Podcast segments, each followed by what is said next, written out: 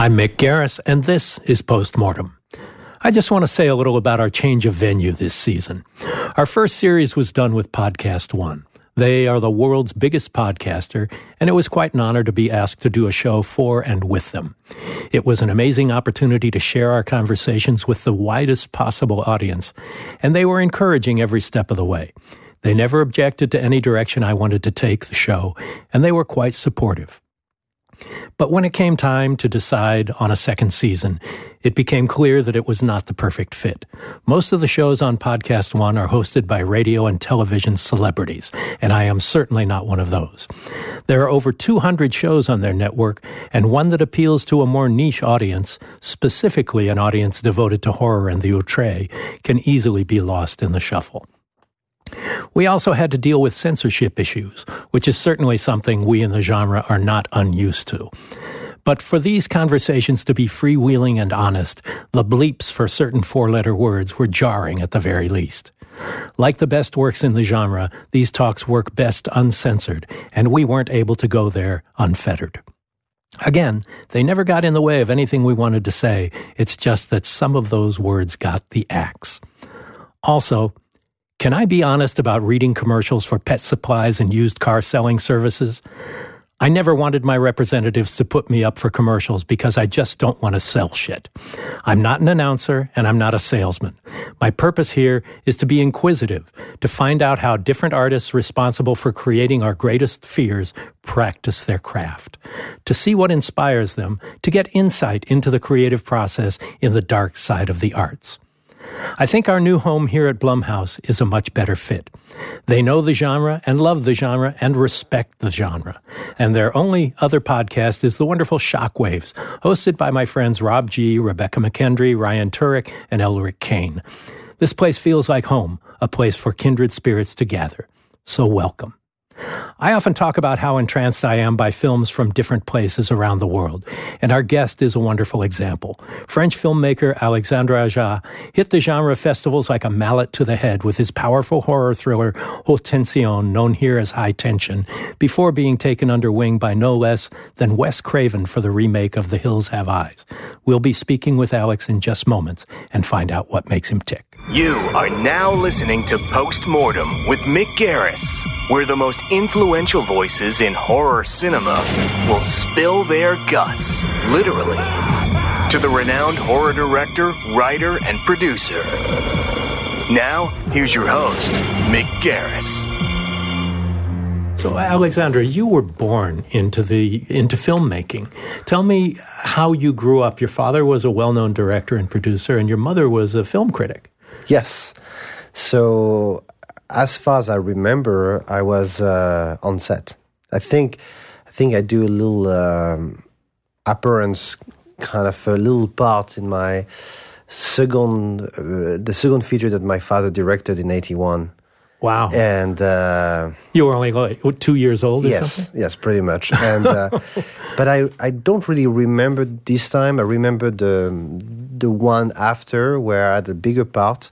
And the funny fact is that Luc Besson was the second unit director. Oh my God! And so he had to shoot most of my uh, uh, scene or element.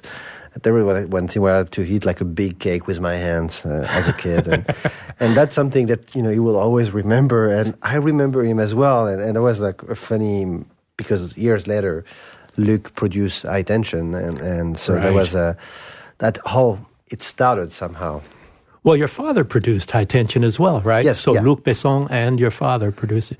Tell me how the film came to be.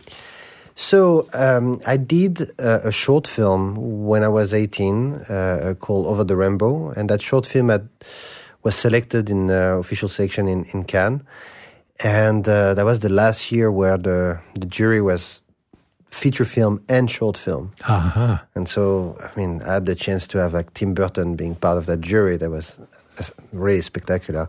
At 18 for you. Yeah, that was that was that was really unexpected. And um, at the time, we were sh- writing uh, with Greg Levasseur, who was my long-time writing partner and producing partner and best friend. We met when we were like eleven or 12 Um, and we were writing this adaptation of that short story by Julio Cortázar called Graffiti. and that was a sci-fi love story uh, in the near future, and the script, you know, went really fast, and we uh, we had it like a, a we won like a prize for the script, and then we got financing, and Marion Cotillard uh, was you know acting in the movie, and the movie got made, but then. let's say that movie was not like the best movie ever. It was a lot of weak uh, element, and the movie turned into a disaster when it was released. Like Ouch. I mean, really, like I was This is Haute Tension.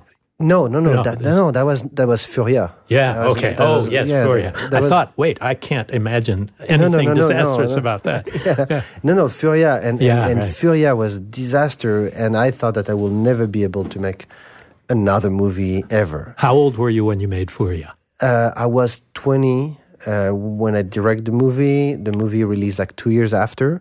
Washed up at 22. Yes, exactly. and that was quite hard because, yes, you know, it was easier for me because I grew up on set. I knew the people. I had like shorthand with a, a lot of, uh, you know, head of department. And, and so people were very, critics especially, were very hard with me. It was kind of like, oh, you know, he got his The summer- spoiled kid Yes, who's- exactly. Yeah. But got this movie, which was quite unfair because we we got the financing uh, without being linked to you know my father or, or anyone. But anyway, the movie was not a success. And with the exception of my grandmother and a few friends, I don't think that anyone ever watched the movie.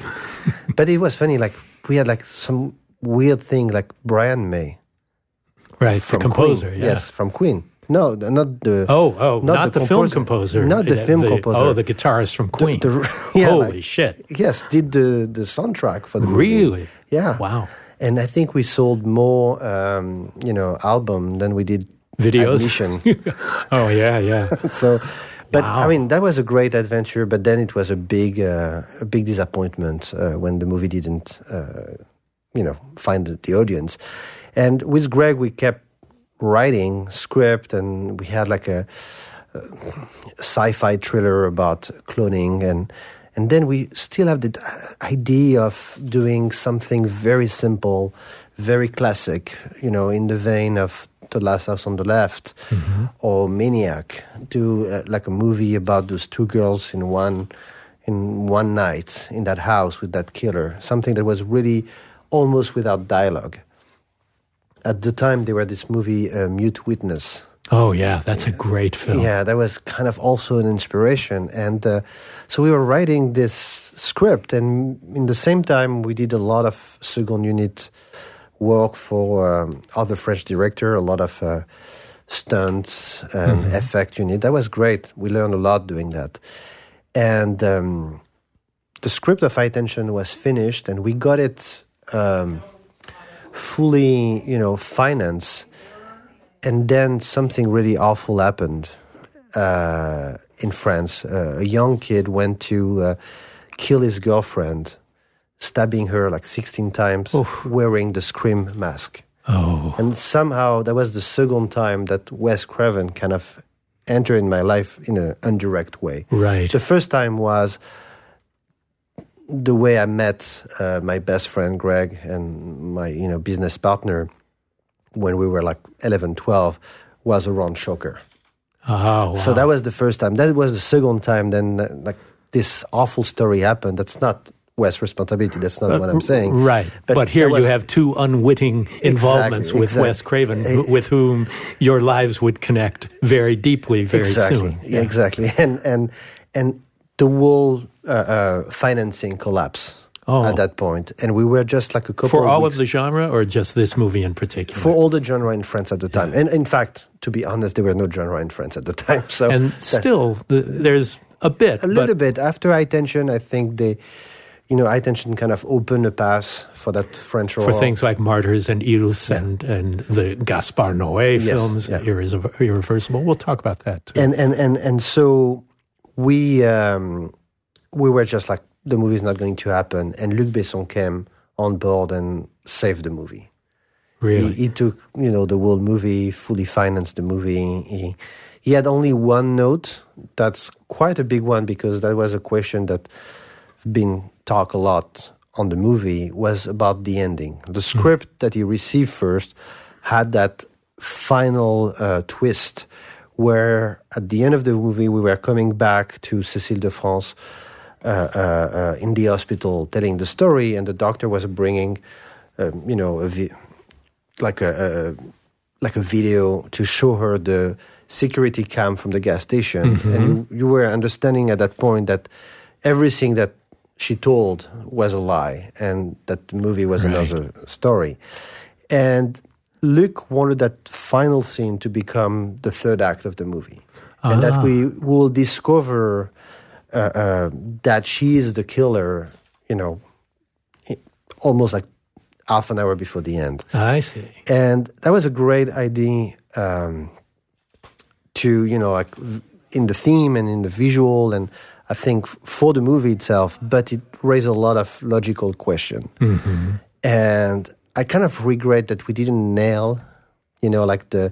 I, I didn't watch the movie since it was finished. Right. But I still think about like another way to have make that ending bulletproof. Because I know that a lot of people found that the movie was really interesting, but had that problem with the ending. Really? Because the film became a sensation. Th- that's something we were not expecting. Greg and I, we just wanted to make a tribute to all the movies that you know kind of inspired us. Right. Uh, it was really like from Texas Chainsaw Massacre to Last House to Maniac to um, you know some more obscure one like Torso. Right. Oh yeah. But but I was really like a, a, a, a just an homage to, to that cinema. An homage and pastiche in a way. Yeah. yeah, and also somehow a reaction. We were making this movie in reaction to a decade, the 90s, mm-hmm. that were kind of disappointing in terms of cinematically. True, yes, yeah, true. I, I, I would say not maybe the beginning of the '90s, but the second half of the '90s, and somehow somehow because of Wes. Yeah. You know, because of Scream. Ah. You know, and yeah. that's, uh, I mean, I, I really like Scream, but Scream kind of opened a commercial pass for the genre that took it too too much to the uh, high school, right? Uh, uh, uh the teenage humor, the, and exactly, yeah, and, yeah. and not the very serious visceral fear, the brutal, uh, um, you know, like absolute horror from the 70s and the 80s. Well, you know, Carpenter kind of did that with Halloween. He opened an, a whole new branch of filmmaking. I think Haute Tension uh, did that in France and inspired a very brutal, very humorless kind of yes, horror. and I mean, was was that what you were trying to do? Was embrace the Tobe Hooper, the John Carpenter? Yes, the, that the was 70s? that was really like to to go back to that emotion that we had watching all those movies in VHS you know, and, and going to all the video clubs and having all of free time just being like, we need to see every movie in the in, in the video store. Was it always the horror genre that attracted to you? Or yeah. you were attracted to? You know, I think the reason why I always love uh, horror more than any other type of movies were because when it was well executed and well made, it was the type of movie that has the less distance between you and the screen. Mm-hmm. You know, I, I, always look for the immersion. This is this is my uh, my ultimate uh, uh, uh, goal when I do a movie, and I think that's also what I like the most when I watch a good movie is to forget that I'm watching it. So it's an intimacy. Yes, I, I like I like the, the the crossing on the other side of the mirror. I like to be uh, uh, to leave a movie and not to watch it. You know, every right. time I kind of I'm back in my seat and I'm watching the movie, there's something wrong. Yeah, there's you're thinking about how it's made, yes, or look exactly. at that shot is so great. And yes, and, and and that's you know a lot of uh, the co-audience.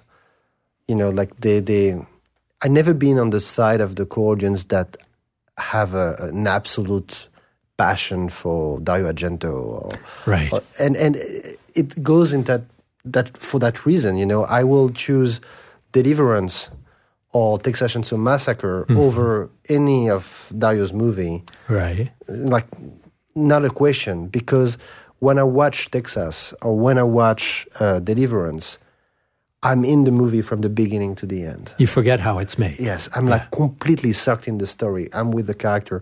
I feel for them. I'm scared with them, and that's really what got me in the in the genre. And I remember the the moment where I kind of discover that uh, power of the images.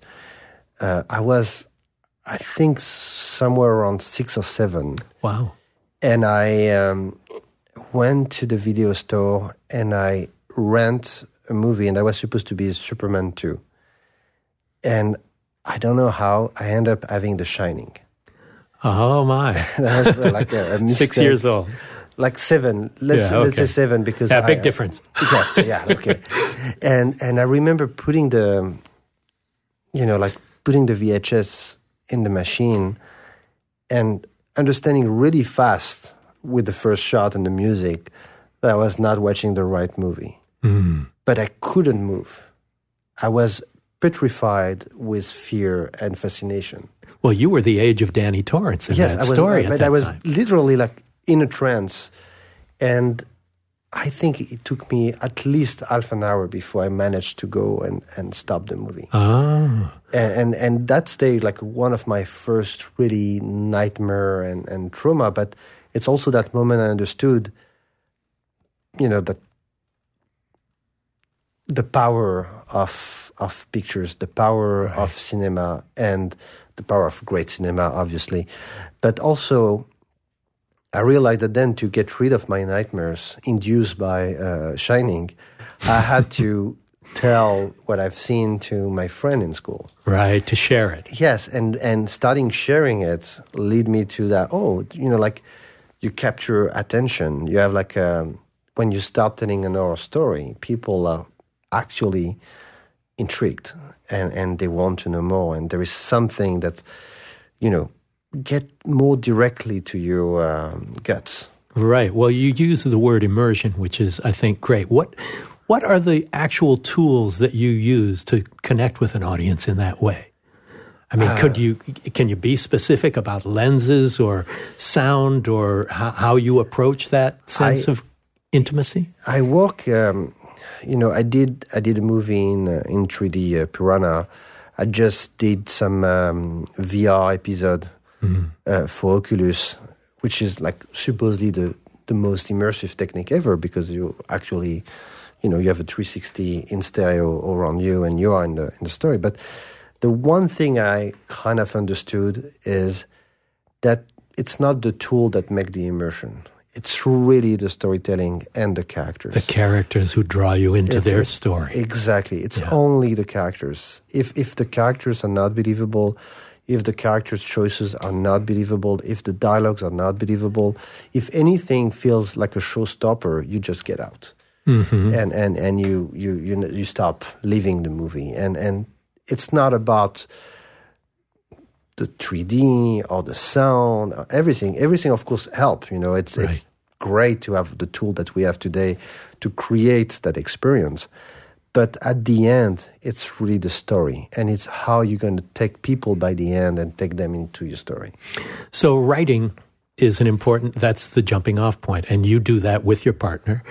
Um, I, I I did, you know, not on every movie, but Right. I'm really involved in the writing no matter what. And to be honest, I don't really see a difference between the movie when I'm writing them or when I'm just overseeing someone else writing them. It's all part of the same process. It's part of the same process hmm. of being sure on the page that you have all the element to create that immersion. Now, because you were brought up by parents who were a part of the film industry in France, was it always something you just naturally went into? A lot of people rebel a bit, uh, against what their parents stand for. Of course. And I, I was- yeah, I, I started by you know wanted to do many many things like any little boy, but then I realized, you know, it came with the writing. I when I was thirteen, we we create this uh, high school newspaper, and I was pretty much a newspaper based on short stories. And so it was all. I of did the us. same thing. so it was all about writing short stories. Yeah. And I think that somehow I would have loved to become a writer, just a writer. you but- mean a novelist? Yes, Hmm. but but some, you know, because I grew up on set and I saw my father directing, and I had the impression that all this, you know, life I never seen him really walk. It was kind of, uh, you know, like it was walking, but it was But it not was play, really. Yes, yeah. exactly. Like never have the feeling to be walking, uh, and so the writing also of script was easier than writing, you know, Mm-hmm. novel and. So with with Greg, I think Doing we- a blueprint as Yes. opposed to Yeah. the words to communicate. the newspaper lasts for two years, and then after with Greg, we we started writing script. It was really about just every hour that we had, every after school, we were just going back to my place or his place, and we were just writing script. Is The Shining the first movie you remember? Well, first of all, when did you watch it all the way through for the first time? It took me a long time. I think that I watched The Shining, the full movie. Uh, I was like 11, 12. Oh, so it took you another four or five years. Yes. So, what was the movie that you first saw where you appreciated what a movie was? Uh, was it something of your father's or? Mm, I mean, you know, he doesn't speak English, so I can say. you can say anything you want here. I can say anything I want. Uh, no, I um, I think that the first movie, I mean, you know, it's going to be pretty classic for my generation, was Star Wars. Yeah. I, I remember like waking up before going to school every morning and watching, Yeah. watching Star Wars, and watching it again and again and again and again. That was really like the. The, the, the, the and then of course all the classic. I mean, the Gremlins was maybe you know like the one of my favorite. Yeah. Back to the Future, of course. I mean, it was that All these things I worked on. My first job was answering phones for the original Star Wars, and I did the making of Gremlins and all that stuff, and watched them shoot Back to the Future. Yes, I mean, it, it amazing stuff. is a magic decade. it was. So you were a Spielberg baby. Yes, completely. I mean, like Yeah. there is. I mean, E.T. Uh, I I remember like we were shooting uh, this movie where Luc Besson was my was the second unit director, and Jeremy Thomas. That's his name. Yeah, the boy. Yeah, the the producer. Yeah. No, no, no, no, Oh. not not Jeremy Thomas. Oh, sorry, uh, uh, uh, Henry Henry Thomas. Yeah. Henry yeah. Thomas. I've worked the- with him several times. Yes, Yeah. Henry Thomas was doing this uh, remake of the Comencini, uh, the misunderstood. You know, like the, those two boys uh, with the ambassador in the garden. One of the Oh, boys oh, died. oh, yeah, yeah. Um, with Tom Holland. Uh, um, yeah. Uh, what was the remake of The Window? Yes. Yeah. And and they were shooting. What was the name of that movie? Anybody? the Okay. Incompreso. Uh, Yeah. in, it's an Italian remake. I mean, it's a movie based on an Italian movie. Right. and they were shooting in the same place and i remember having my first like you know i was five or six and he was i think 10 or 11 Yeah. and i was like oh this is elliot Yeah. like this is this is like i was like really fascinated by by uh, i mean this movie was definitely one of the of the first uh, you know one that changed your life Right. Was it at that point you thought that's what you wanted to do? No, I, at that point, I was just, you know, I love movies. Uh, I wanted to, I don't know, I mean, you know, like be a fireman or, or like, or, or, That's what I was thinking. Or research. I mean, Yeah. you know, like do something very different. But then, you know, it, it's it's it's later on when you look back where you you you know there is a few things. I I was talking to um, to Sam Raimi a, a few days ago about uh, the fact that he grew up in in a, in a generation where eight millimeters was available and used Yeah. and was fantastic. And Yeah. you could make movies in eight millimeters, and that was great. I grew up in a decade where eight millimeter didn't exist anymore, and I was that awful, you know, uh, uh, video uh, Oh, DVD, VHS-C and VHS-C yeah. and stuff, and and I was privileged. I had the material. I could have started shooting, but every time we were trying to do some short film or some funny stuff with the video, it looks so bad. Mm-hmm. And I had like this this aesthetic kind of. Uh, it just doesn't look anything like a movie. Right. And so, because of that, I went to the writing side Uh huh. because writing everything was possible. And I think that if I had, uh, you know, if I had had that eight millimeters access, I might have done more movies instead of writing. Because it's think- more filmic and not Yes. so homemade looking. I mean, when you Yeah. when you look at eight millimeters, it looks amazing. Yeah, Still I mean that's the first thing. I, uh, this is pre Super Eight too. Yes. This is just eight millimeter. Those were the first things I did when I was twelve. And I look at yeah the uh, VHS camcorders of the day. It just looks homemade. Yeah. And every generation goes down looking shittier and shittier as you do your editing. Filmmakers are intuitive as well as intellectual. Now, you had two sides of it because your father was a filmmaker, your mother was a, a cinema critic. So it was in, an intell- intellectualization of the film process. How, how much did that influence your thinking about film? she was not a critic when I was a kid. When I was a Ah. kid, she was uh, she had a very funny job. She was um, she was on TV every morning, and she was part of the um, host of the Good Morning France. Really? And she was presenting gadget, like really like invention. That was her. really? she this like, is, she was the tech yes, exactly specialist. So everything that she was showing on TV ended up home. Ah, So we had all the, the this had to be the best job in the world for Yes. you. I mean, for me, she was the closest to the, the father in the Gremlins. Yeah. You know, like, Yeah. it's, that's pretty much. And I think that's the that's Hoyt why, Axton character. yeah, yeah. that's why I, I, I really wanted to become an inventor or, or a s- you know, Ah. more, because she was, and we were going to Aldous Fair where we were meeting like people that were inventing like the most stupid things ever, like the. The, the new size of frying pan or the the, the, the, the, the to do like a foie gras sorbet or like whatever like Oh, this you is know, like- fantastic. so that was funny. But she, in, you know, after that that job when I was kind of twelve, she became. Um, she was doing the music for a long time. She was critic for the music, Ah, and I then she became the, the cinema. But I think she started being a. Um, f- uh, French uh, national television critic. Uh, I was already eighteen, so so, So, you were filmmaking Yes, already. yeah, yeah. So, but I mean, you know, like we were. She she was taking me to see movies twice a week. Wow. You know. Well, what must it have been like? She was obviously well known by everyone in France, uh, being the ho- one of the hosts of this morning show. So that must have been an odd way to see movies.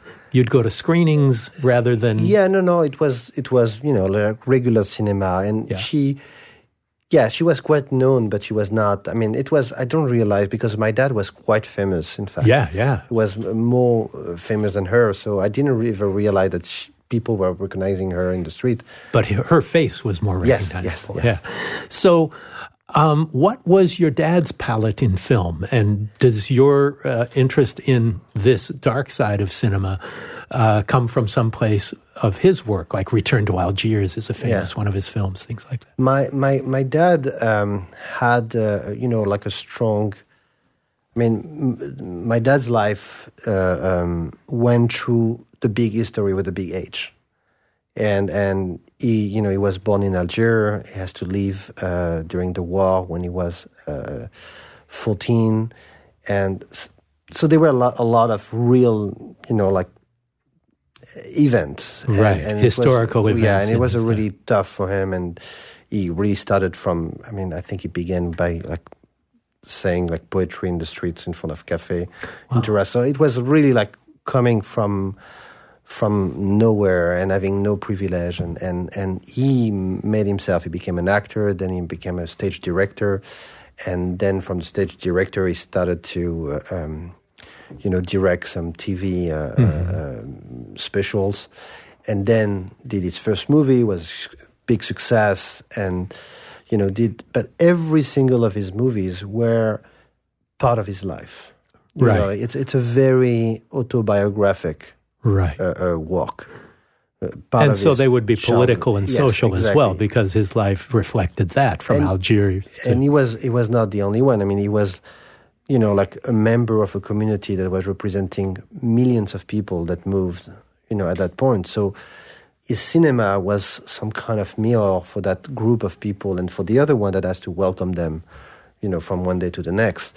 So his cinema was a very popular cinema that was very successful, but very anchor in, in history and his own and personal. Right. right. And growing up and writing, I couldn't really find anything interesting in my uh, uh, rich little boy life. you know, like I, Yeah.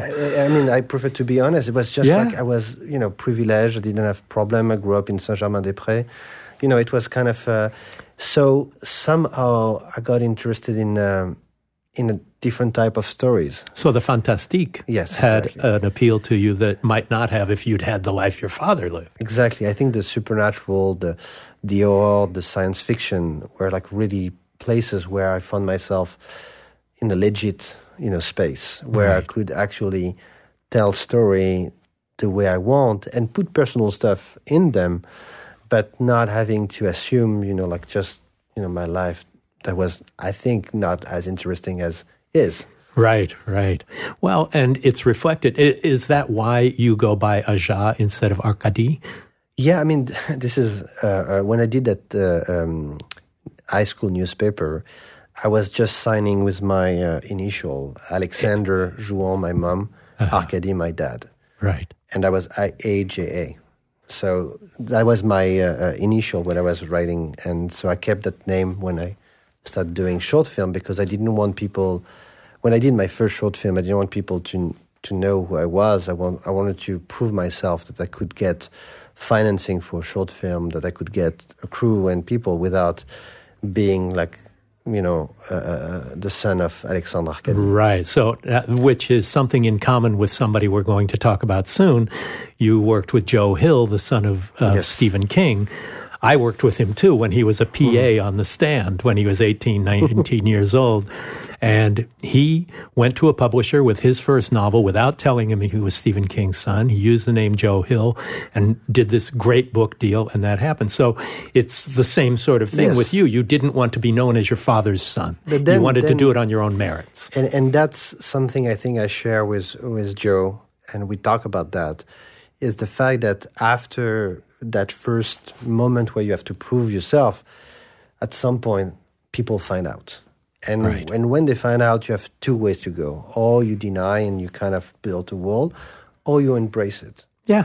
and because you know my dad is one of the most important person in my life. I talk to him every day. I show him you know every cut of my movies. And and unfortunately i cannot give him the script because he doesn't speak english. So but he's always you know very involved. We are producing a movie together. We you know it is like a really really strong friendship and i completely assume the the legacy of of you know what i learned with him in filmmaking is something that you don't learn in, in film school. I learned uh, how you lead a crew, how you behave on set, how you deal with the time, or you never give up when a project seems to be lost. Uh, and and all those elements, you know, I'm really happy and proud to be to be his son. And I think that Joe has the exact same approach, you know, Right. is so close to his dad and and Yeah, they very work, much they so. work together and i mean this is great and and he has no problem of saying yes you know i'm you know i'm his son and and And both of you were able to establish yourselves with some success without anyone knowing of that connection first. yes yeah So, in the case of haute tension or high tension, um, tell me about that experience of making this movie and suddenly having this tremendous festival success.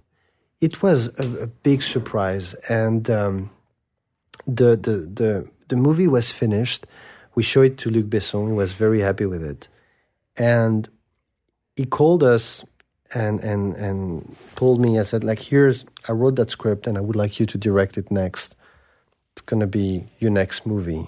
And the movie was um, Distri- District 13 the, Oh, the 13 I mean Banlieue 13 it was a French action movie. Right, I remember. Yeah, yeah.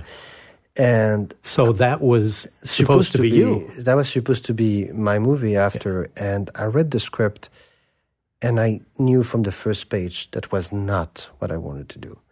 But I was so scared because I knew what happened with my first feature and the disaster, and at that time, High Tension was just a small horror movie, and I had no idea that it would be a success, that people will watch it. and so I had to say yes. And we started, you know, like pre production on Mm-hmm. this action movie. We did the casting, we did some very big rewrite on the on the script. We scout. What kind of budget was this movie going Oh, that be? was huge at the time. It was already like a 15 million euro.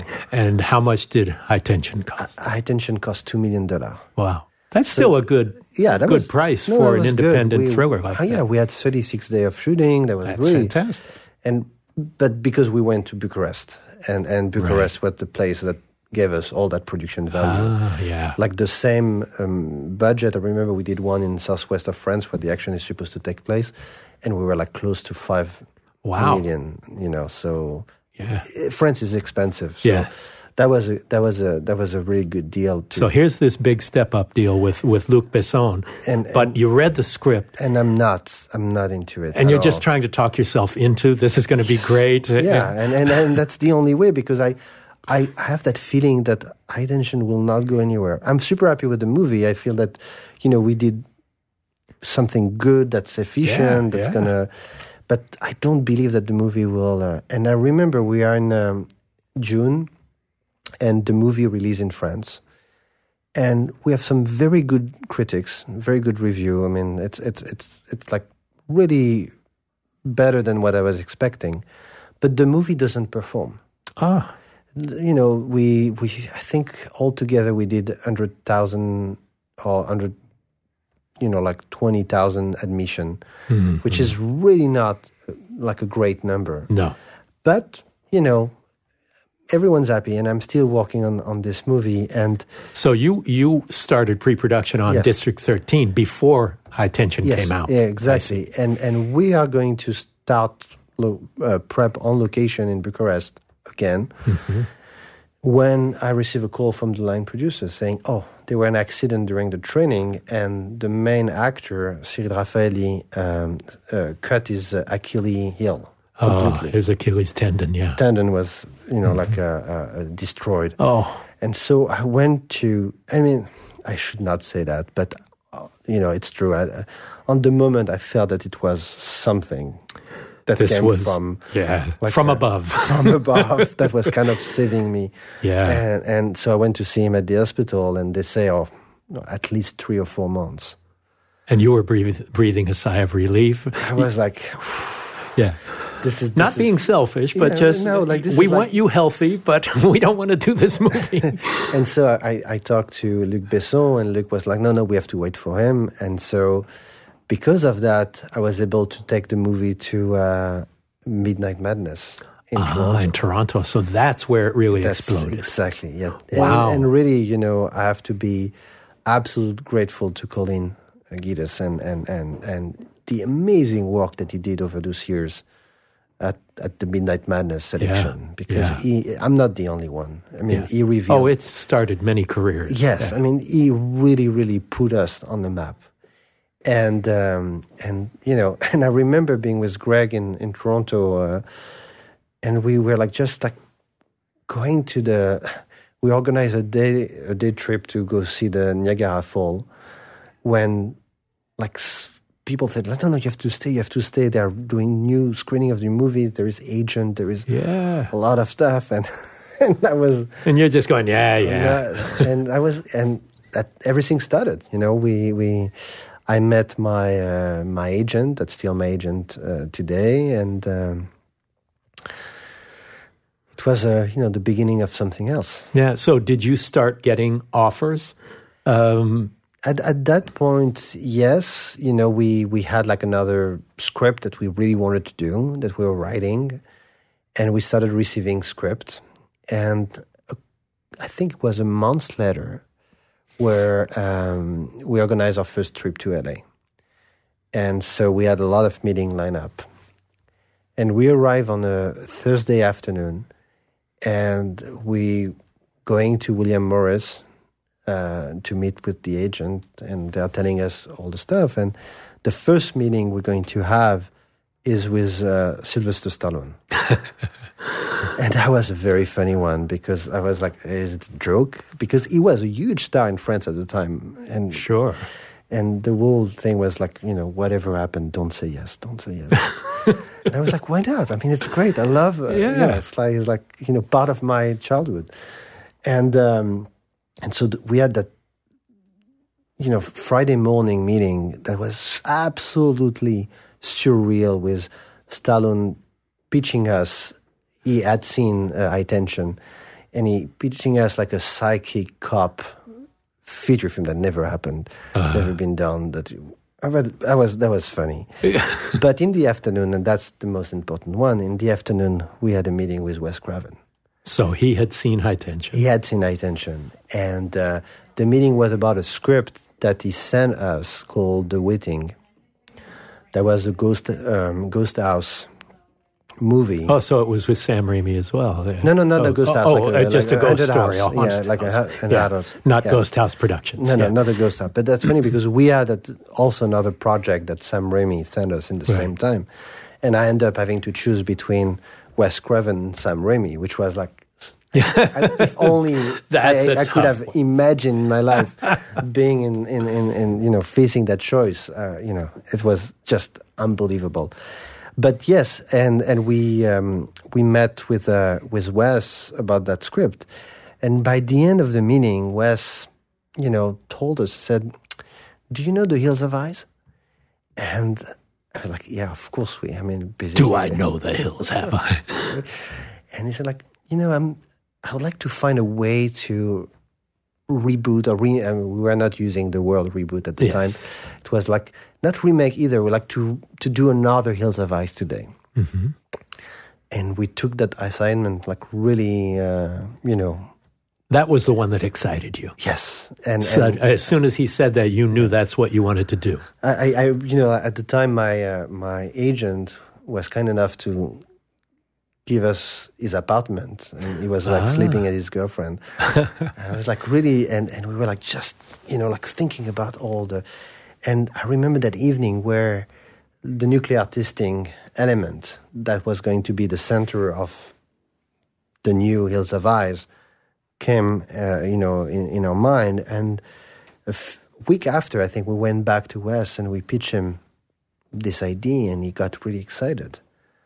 And that was the beginning of, you know, like, you know, that was And you were off and running. Yes, yes. That was, you know, like I, when when in English that expression doesn't exist. In in French, people say break a leg. Mm-hmm. That lead actor that break his leg was really my Yeah. my, my my lucky moment. Yeah, wow. So, how involved was Wes in the creative process? First in the writing stage and then in the uh, actual production of the film? So we, um, I think we closed our deal to start writing uh, uh, during Sundance, where uh, Tension was also uh, selected.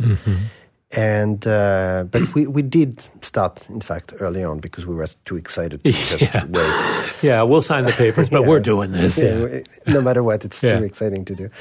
And um, so, yeah, we went. I mean, at that time, Wes was super, super, super busy. I mean, he was really, really like uh, uh, uh, absolutely. I mean, he was finishing the first shooting of Curse Right, right. and the he was, werewolf movie. you know, yes. like getting ready for uh, uh, another uh, uh, curse shooting. oh, because, really? you they know, were like- planning on Curse too. yeah? No, no, not Oh, curse oh, two. no. I think they made Wes reshoot curse. Oh, right, right. times. They did it. Yes, completely It was. yes, It was.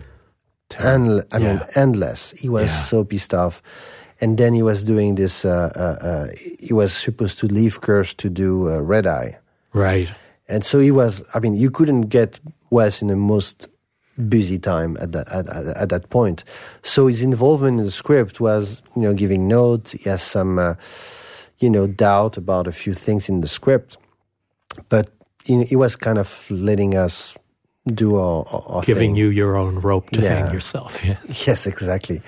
But that was that was interesting because we uh, we went out with the project and Dimension, Bob Weinstein, who was doing Curse at the time with with Wes, uh, option The Hills Have Eyes, and we were making the movie for them. and we start you know going around and, and scouting and going you know find the right place and casting. The script was approved. Everything was fine. And another one of the story where just a couple weeks before we started uh, uh, prep on location uh, bob weinstein decided to change his mind completely and said you have to do it for half of the budget or i'm not doing it and wes at the time was so pissed off Mm-hmm. about bob and curse and all that stuff After all he'd done for their Yes. companies and the, and he was kind of like you know what i'm not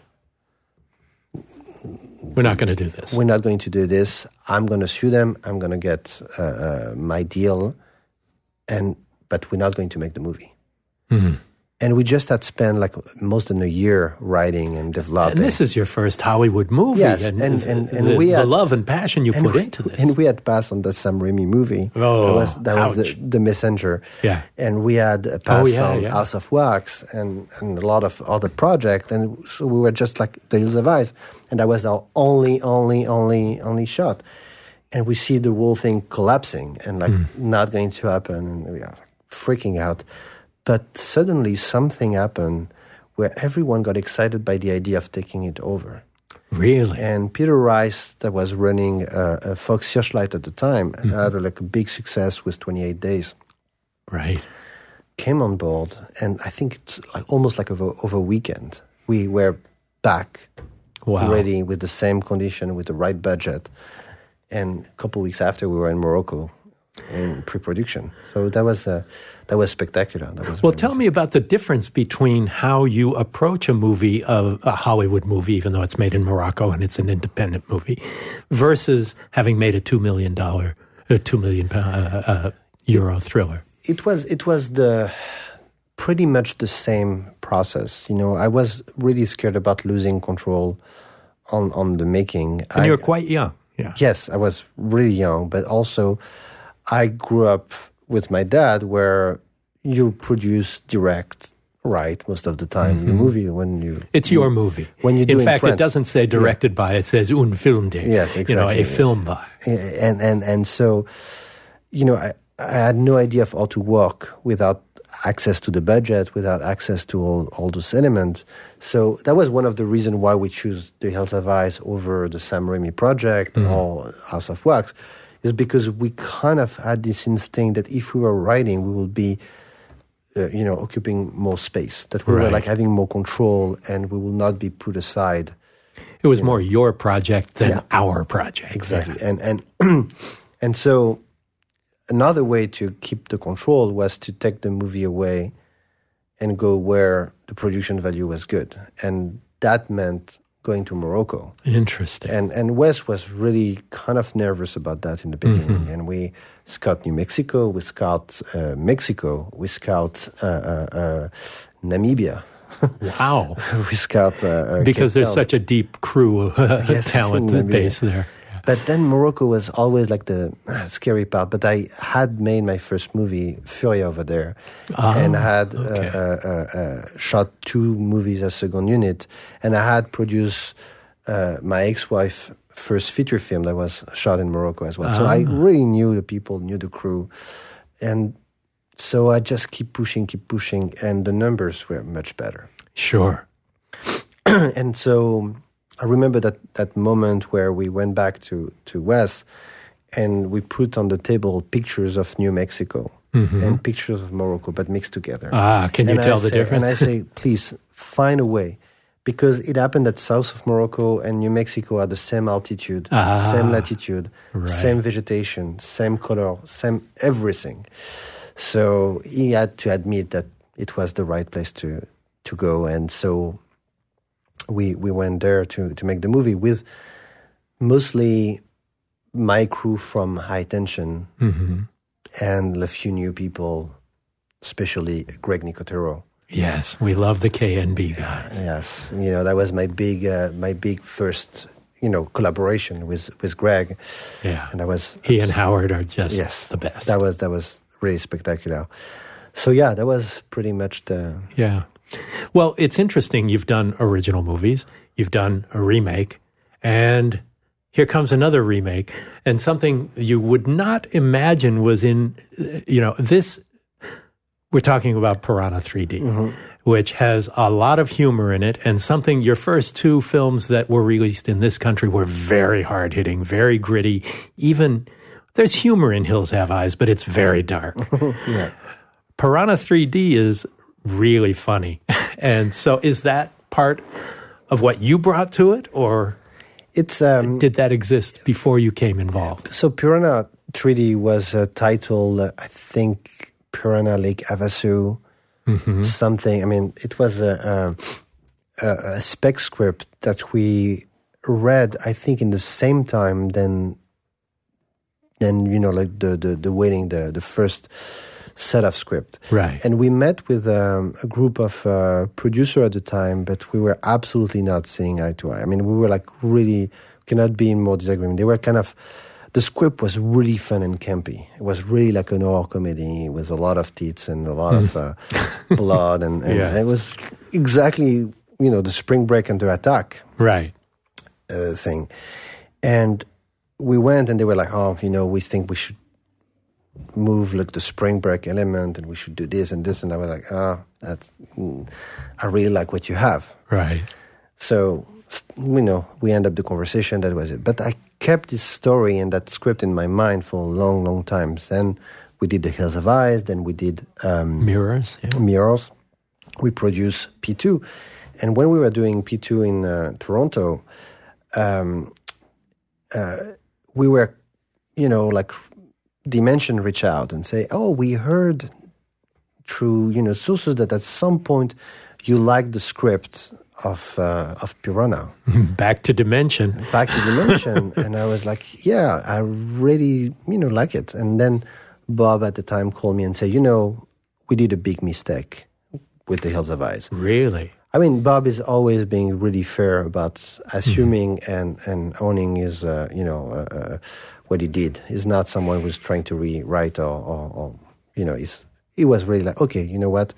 We lost. We fucked up. Yeah, Yeah. we lost so much money by not doing The Hills Have Eyes, and uh, let me, you know, let me make it to you, and, and let's do another movie together. So I have this um, dinner in, uh, in in Toronto where we start talking about the script and the project and how much I I liked. Um, you know, Piranha, and I'm, you know, like pitching all the scene that I like, and I see the faces in front of me, like being like smiling politely, but not understanding at all what I'm talking about. And I realize as I'm talking that I'm pitching them a script that they apparently never read. And I realize at that point that they have the script that's still based on the same script that I read, but that went to development hell to five different uh, a studio to end up uh, with them at the, at the time it was Dimension and Wild Bunch Oh, do- okay. doing it together. And Wild Bunch is a French company. Yes, and I think the um, the script was the one that I read at that point was Chuck Russell. Oh, really? Yes, But he wasn't attached to he direct. was at some point, Oh, okay. couldn't because he was doing something else. I don't remember exactly the. So Chuck Russell directed Nightmare on Elm Street 3, and he did uh, the Blob remake, and uh, you know, a very well-known guy there. Just for anybody who doesn't Yes. know, and and and so I'm you know reading that script and I love Chuck Russell's work. Yeah. But the script I'm reading is absolutely not the movie I want to make. The, Hmm. the, as I said, there is no spring break. It's like during Fourth of July, but that's not even like uh, important in the story. so you're telling them all the things you loved in the Yeah, script, and like- they're going, "What's he talking about?" Yes, like you know the parasailing girl getting eaten halfway Right. with her boobs out. The I mean like, all the different elements that was so fun and. Uh, and and so they, they you're like yeah no and they looked and they said, yeah hey, it's the same script but it's a full rewrite by someone else and so I told them I said listen you know that Chuck Russell kind of very classic story about a, a diver group that gets stuck into a, a cave and with Piranha being released. It's, you know, it's a, it's a, it's it's maybe a good movie. It's not what I want to make. What I wanted to make is this kind of over the top, crazy gore uh, uh, extravaganza or A really great B movie. Yes, Uh, and and and and so, you know, like they say, yes, let's go. And Wild Bunch at the time was not willing to go because that was costing more money as well. I mean, the Chuck Russell version was way cheaper than the version I wanted to. do. Uh-huh. And so, Wild Bunch said no. They went out, and Bob decided to, you know, do the movie. But that's the great thing with Bob. And, and I'm going to defend him for, I mean, like, as, you know, as Bob as, Weinstein, we're talking Yes. about. Yeah.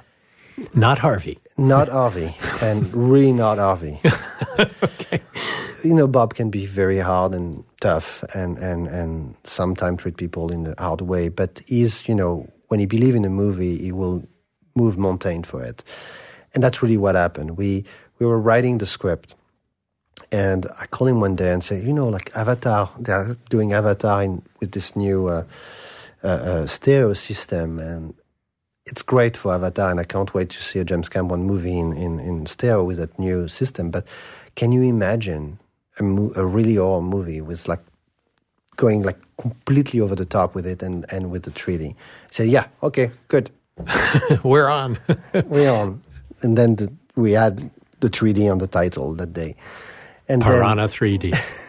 and then and then you know it was on everything you know I- I remember uh, uh, calling him and, and say what do you think about having Dreyfuss taking his part from joe's Jaws, yeah. and Richard being- Dreyfuss. and, and being in the opening of the, the, the movie we had just a fisherman Right. and i said like let's make it This like something really funny he said yeah let's do it and he went and he got uh, richard Dreyfuss to, to How create- amazing is that? Yeah. uh, you know so that was like great movie moment and and the movie is is really like spring break under attack or Jaws gone wild you know yeah, it's, it's pretty much.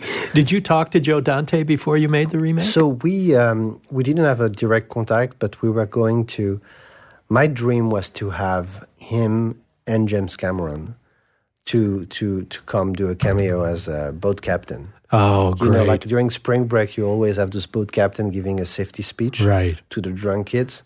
So I had this kind of idea of having the two of them giving the safety speech, but That's- unfortunately, That would have been amazing. Joe was not available. I think he was shooting the the hole.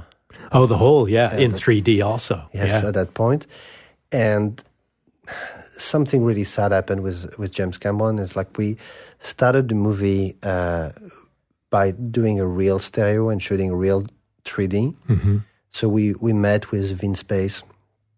Vince Pace is his uh, you know a camera guy who developed all the system and and stuff. And we were going to do it this way. And someone who just had made a movie told me it's great. That works really well, except when you have water. Oh, no. And I said, why? Because in fact, when you shoot real stereo, the the, the two cameras are separated with the eye, Like your eye distance. yeah. Exactly, and and so every difference of lighting will broke will break the the stereo. And water is a giant lens. Exactly, and the water reflecting the water will always change the lighting. Hmm. So we had to make the call and decided to not go with the the James Cameron technology and do, um, you know, Did you do a conversion? and do a conversion. So you shot it in 2D and converted to 3D. we, we shot it in anamorphic 35 millimeters and then you know have the conversion and i was at the time it was, supposed to be a great system because we were working with a company that just converted like part of king kong Mm. the peter jackson king kong and that was really spectacular what they could do unfortunately we will not work with them after and um, anyway it's like another another story but and and so i i know that james took it like in in, in the wrong way He took Yeah. it personally. yeah kind Like, of this is uh, my system and you're rejecting it. yeah and he went after the movie when the movie got Oh. released he went you know he, he used piranha as an example of uh of How what- not to do 3D? Yes, Oh. exactly. And and I was I was kind of because I really you know I mean of course I have a, a gigantic admiration for him Sure. and uh, and you know I, I I really wanted to have his blessing because he was also involved in the Piranha.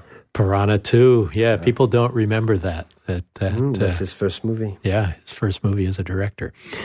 Okay, couple of remakes, your own original movies, and now here's a best selling book Horns, Joe Hill And tell me how that came about. I was finishing uh, Piranha and um, had to do a lot of back and forth between uh, Montreal and Toronto and sometime driving. And I remember listening to Horns' uh, audio audiobook. Oh, oh, okay. And from the first chapter, I had that conviction that that was the movie I wanted to make. What was it about that book that appealed to you so strongly? The the tone, the dark Yeah. humor, the the genre shift, Mm, the way from one page to the next, the you know like the style is changing right. from super funny to super dark to super emotional to very scary to I mean to v- simple drama. I mean everything, and in a very organic way. I saw the story. I mean, reading the book, I had like that feeling going back to me wanting to be one day a, novelist. I had a feeling that if I had the talent to write a book, I would have that would have been Yeah. this one.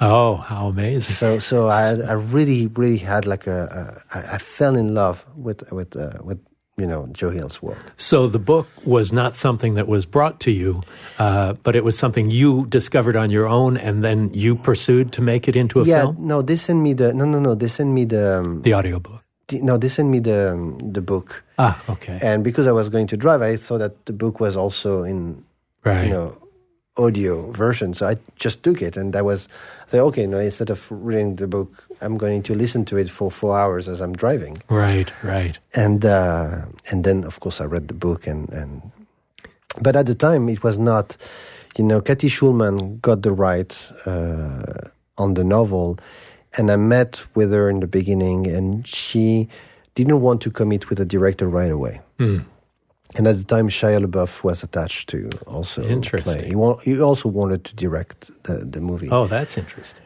and um, and we uh, we discussed, we kept in touch, and I think it was like a few months after I went back and I was like, you know, I I, I need to make this movie. This is there's nothing. I mean, I'm I never was convinced that much about something I had to make. So this became your passion project. Yes.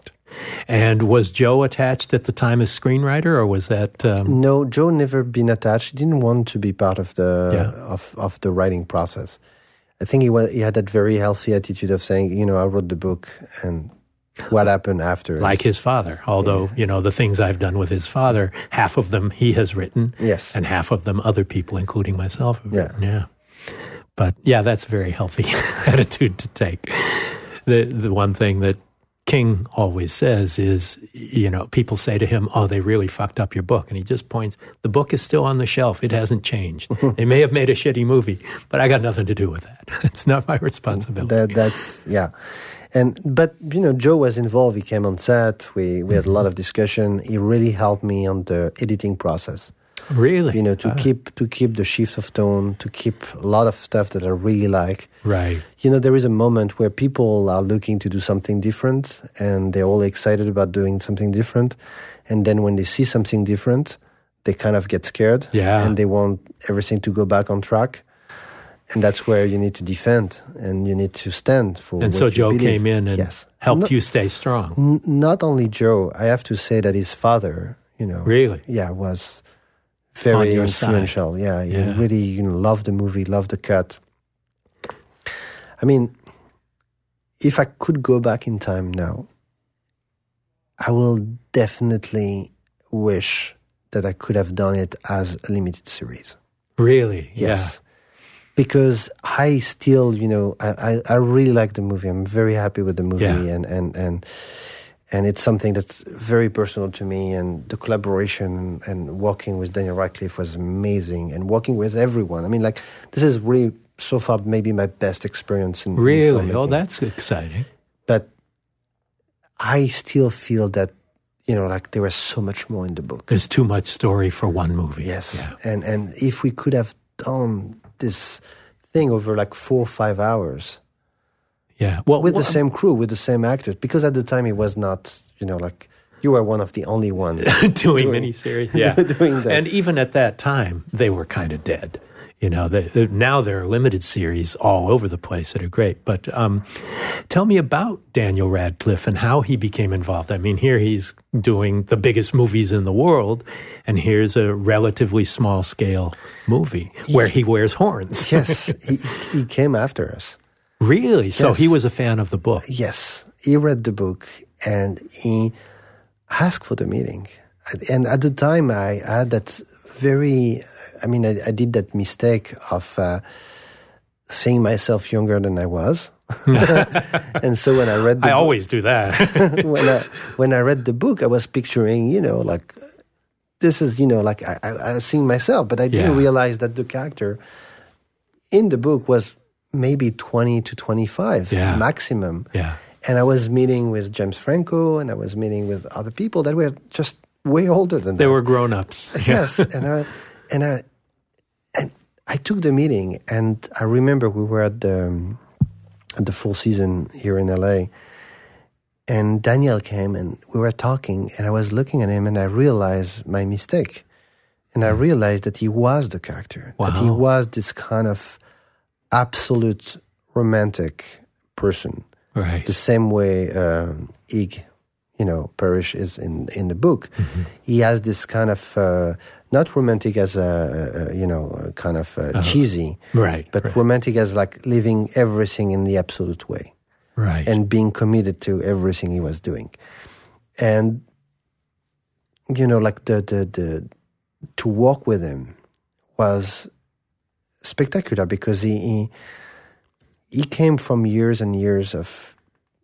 being like you know like the protagonist of a huge series of movies but he was a kid when he did these movies and Yeah. kids have like a limited hours limited Right. number of hours so he learned his craft of acting by never doing the blocking himself oh, he was, how he was, interesting. he was yeah. coming on set and they were telling him here's your mark so you start here you do this this this this this So people don't realize in the making of a movie that uh, when you're working it out for camera angles and for focus and all that, you you do rehearsals first for performance, then for technical aspect, and oftentimes with actors you have to use a stand-in in their place while they go get their makeup on we set the lighting and the cameras on stand-ins so that's a fascinating observation kids can only work x hours a day So seven they or eight hours So you cannot waste that time Yeah. by having them rehearsing. You have to, you know, assume what they're going to do.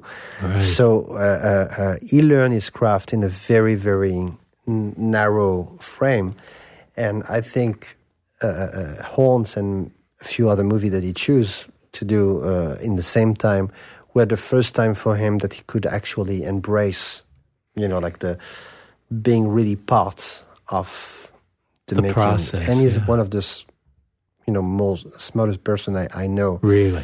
and he's also like the most uh, um, devoted. I mean, really, you know, like I never seen someone like him who it, not only knows every single name of any crew members, mm-hmm.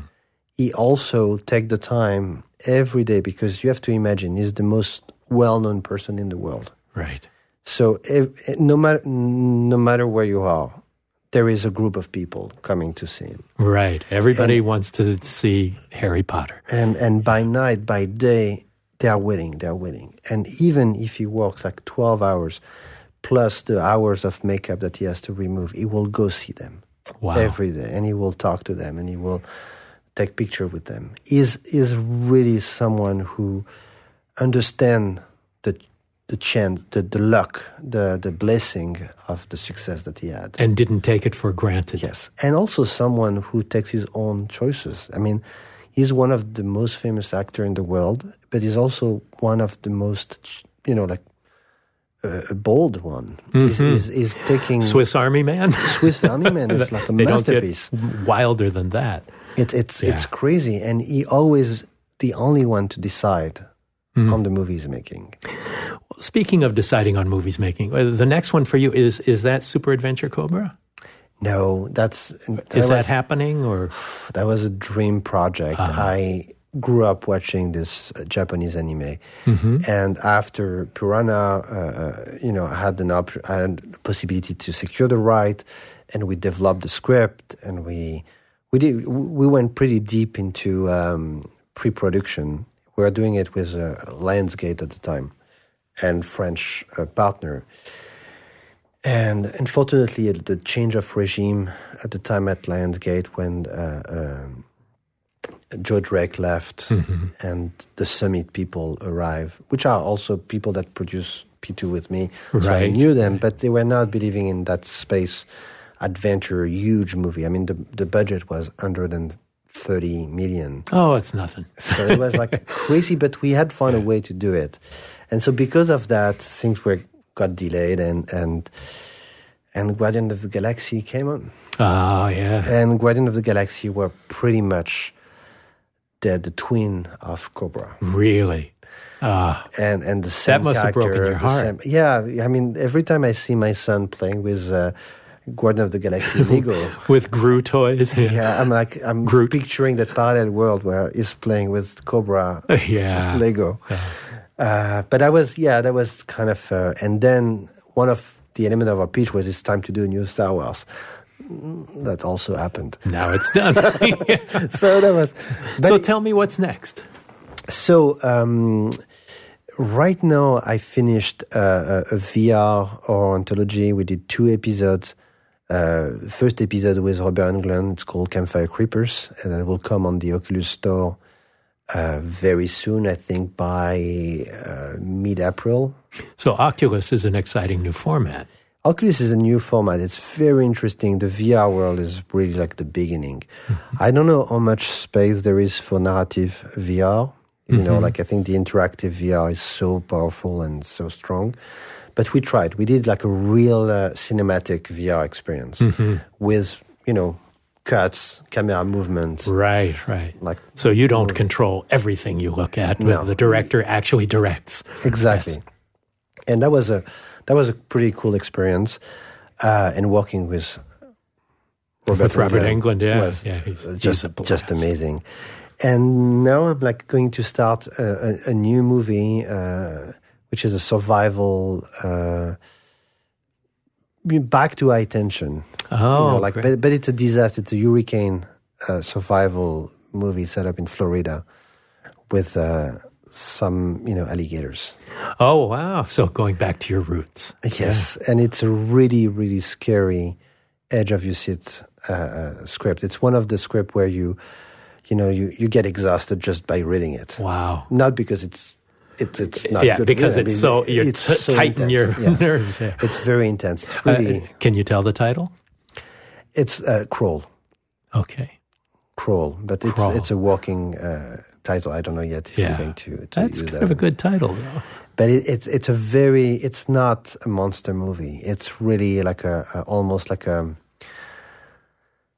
just like a intimate survival thriller. Great. So it's, It's high not- tension. Yeah, it's more high tension than Piranha. It's it's it's in fact it's very there is something about Cujo, Mm. you know, in in, in the in the in in the script. Hmm. The the way you know the heat, the the Right. and and it's so very- emotional. Cujo is so emotional. that's pretty much like Yeah. yeah, that's that's Just one last thing I want to ask you about. Why do you think it is that high tension had such an effect on what really didn't exist? The French genre film for a while didn't exist, and suddenly with Martyrs and uh, uh, and the Gaspar Noé films and and Ils, they're very much a part of the same grouping. What what is French about that? What's in the French character that embraces that? you know, I think that the reason why uh, um, French movies, I mean, French movies is very, very, uh, the industry is really big. Right. We, we are still making, I think, 200 movies a year, Wow. theatrical movies, Right. Uh, which is absolutely insane. We, I think we, we still like right after the US and the West uh, world, but it it is also most of the time comedies, some period, and a lot of drama. And the reason why is because the movies are fully financed by pre-sale on TV and pre-sale on primetime TV, which means that there is no room for R-rated or, or, or you know. So there is Ah, a an indirect censorship. Yes, we have a final cut. You know, like in France, you don't even have to ask for final Right. cut. Right, that's a given. It's a given. It's protected by the law. Your movie is your movies. Even if you didn't write it, even if you just hired to direct, it's your movie. And you're just loaning the movie to producers. That's great. But there are some movies that you cannot make because the money come only from a few sources. So that's one of the reasons why our movies never never a, a, a big thing in France Right. when we have an history of writing or and and graphic novel Right. that's gigantic. And I think that High Tension was the first one to show uh, um, an economic uh, uh, model that made sense, where actually the foreign sale of High Tension were big enough to, you know, live without the movie becoming a big, uh, uh, uh, uh, you know, like success in France or having pre-sales on TV Right.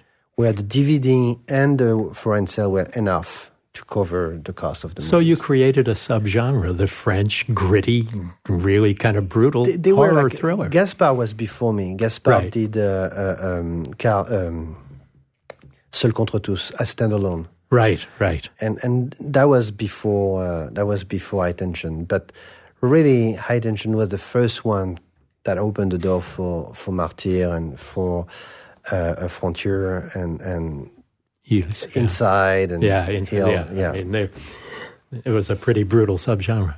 Well, I really appreciate you coming in and having a chat with us and giving us some insight into into your work, and I can't Thank wait to so see what comes next. All right, thanks, Alex. Thanks. If you're enjoying Postmortem, it would be a great, great favor to us for you to rate and review and subscribe on iTunes or your favorite podcast app. Uh, you can access all of my video interviews and behind the scenes documentaries, things like that at mickgarrisinterviews.com. Reach us on Twitter at postmortemmg and on Instagram on postmortemgram. Thanks a lot for listening. Thanks for listening to Postmortem with Mick Garris.